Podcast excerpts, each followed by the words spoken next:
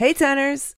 Just a quick note from the team that we are taking a week off to get ready for the start of our second season. Woohoo! We hope you'll enjoy this re airing of one of our favorite episodes from this year, and we will be back on Thursday, September 2nd to kick off our brand new season, season two. Yes! What? Catch you then. 10, 9, 8, 7, 6, 5, 4, 3, 2, 1. I'm Bethany Van Delft, and this is the 10 News, where we get the lowdown on what's up in the world. It's Tuesday, August 10th. Infrastructure. What? It's a word that you may have been hearing in the news lately. But what does it mean? Uh, help? Today, come with us across bridges to the tops of skyscrapers and along high speed internet cables to find out. Let's dive in. Does infrastructure sound boring to you? Because it isn't! It's actually something that every one of us uses every day. Here to introduce us to the world of infrastructure is our correspondent, Pamela Kirkland. Have you ever been in the car, listening to the 10 News, of course, and your parent or guardian hits a pothole or bump in the road, and they probably say some kind of bad word after they hit it? Oh, That's something called an infrastructure problem. So, what exactly is infrastructure? It's really anything that helps us live our lives the way we do.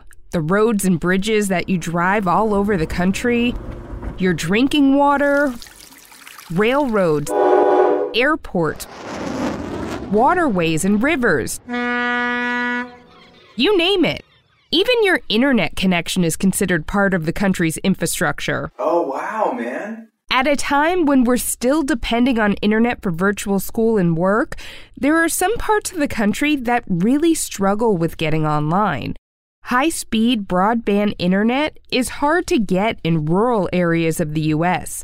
Sometimes the connection is so slow, people have to go to the library or find some other way to get online. Oh man. As infrastructure gets older, there's been a lot of talk about the condition of a lot of these things.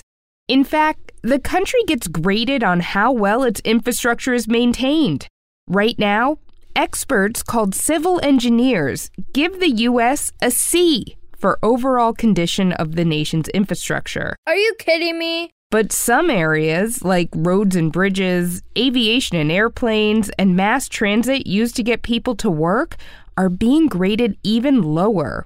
We're talking C's and D's. It's worrying because a lot of infrastructure issues have to do with safety.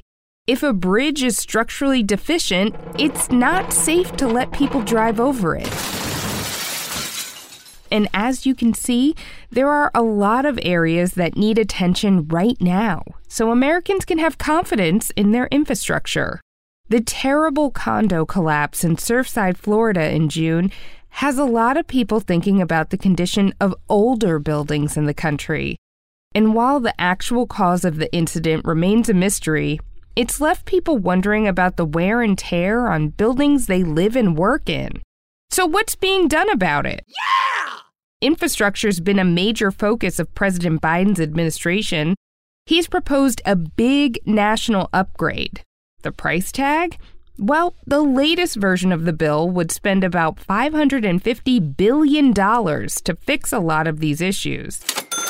The bill would include money to improve roads, bridges, and railroads, and rebuild the country's water infrastructure, and more.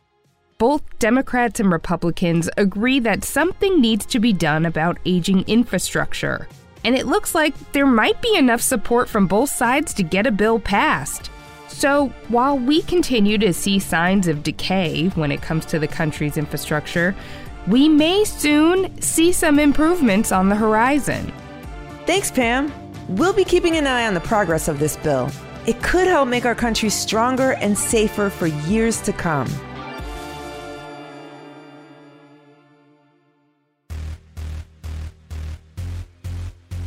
Having roads with no holes in them and fast, reliable internet isn't just convenient, it's important for the economy.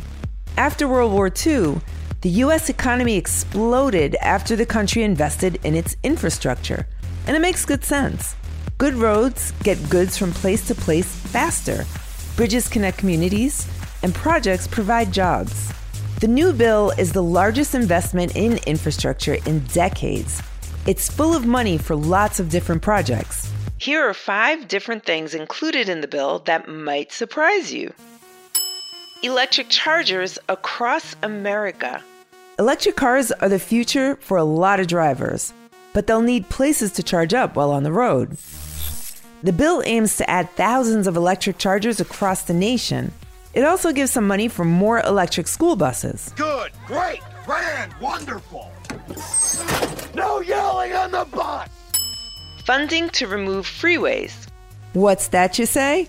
Isn't infrastructure about building stuff? Not necessarily. Okay. Some freeways and other infrastructure projects were placed in spots that ran right through black communities, disrupting and dividing them, as well as demolishing parks and businesses in the process. The bill aims to fix some of these racial inequalities by relocating roads and investing in these neighborhoods' public spaces. It's about time. Bridges and roads. $110 billion is currently slated for spending on bridges and roads. But when they're rebuilt, engineers will be tasked specifically with making them as resistant as possible to the effects of climate change. Awesome. All aboard the railroad. President Biden really loves Amtrak. He used to take the train every day from his house in Delaware to work in D.C. Tickets, please. The bill provides money to upgrade the aging train lines and to expand service outside of the East Coast. It's the biggest investment in the railroad since Amtrak was created 50 years ago. Excellent. Cleaning out the pipes. Congress may have banned lead water pipes 30 years ago, but there are still 10 million of them around the country. Okay, that's bad. Lead seeps into the water that runs through it and is very dangerous for people to drink. This bill will give money to replace every single lead pipe left. Now, let's see what else is up in the world.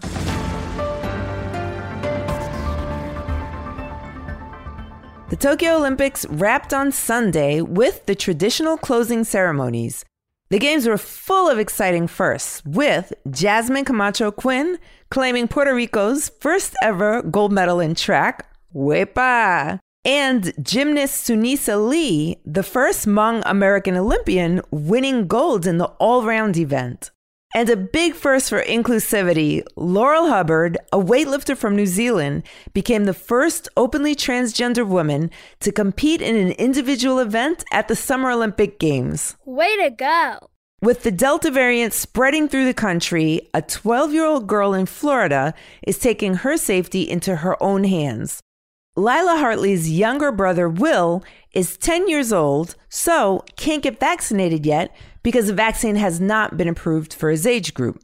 So Lila wrote to her local school board asking them to require masks in school to keep Will and other children safe. Such a great way to use your voice, Lila. You go, girl.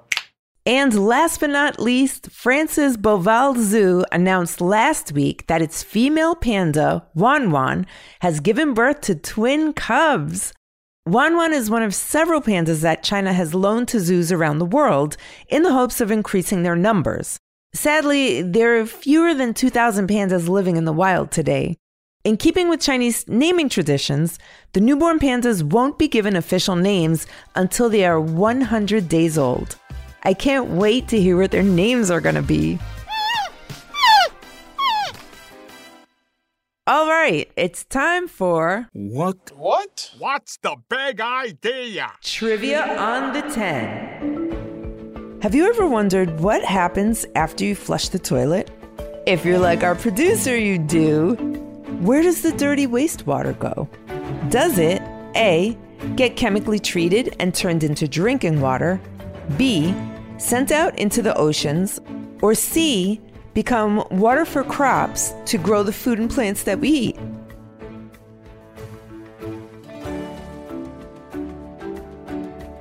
Did you guess it?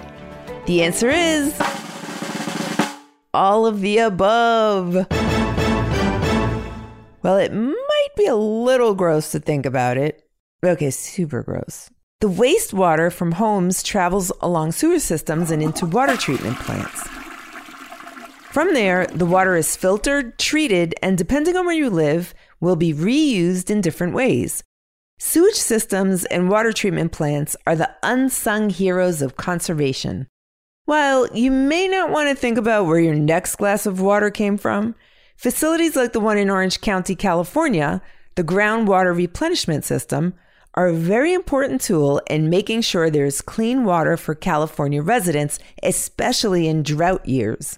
That facility can process and filter wastewater and turn it into drinkable water in under an hour. No way! Not only does the system create clean drinking water, but it also decreases the amount of treated water that would normally get passed into the ocean. Yes! So, drink up. Whatever.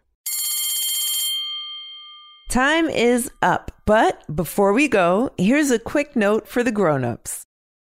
Thanks for listening to the 10 News. Look out for new episodes on Tuesdays, Thursdays, and extras on Saturdays. You can go deeper into today's stories by visiting the10news.com. The 10 News is a co production of Small But Mighty Media and Next Chapter Podcasts and is distributed by iHeartRadio. The 10 News creative team is building with Lego bricks and includes Kate Hale, Tracy Crooks, Pete Musto, Andrew Hall, and Natalie Alonso. Pamela Kirkland contributed to this episode. Our production director is Jeremiah Tittle, and our executive producers are Donald Albright and show creator Tracy Leeds Kaplan. I'm Bethany Van Delft, and thanks for listening to the 10 News. Well, I sure hope the batteries keep working on those treatment plants.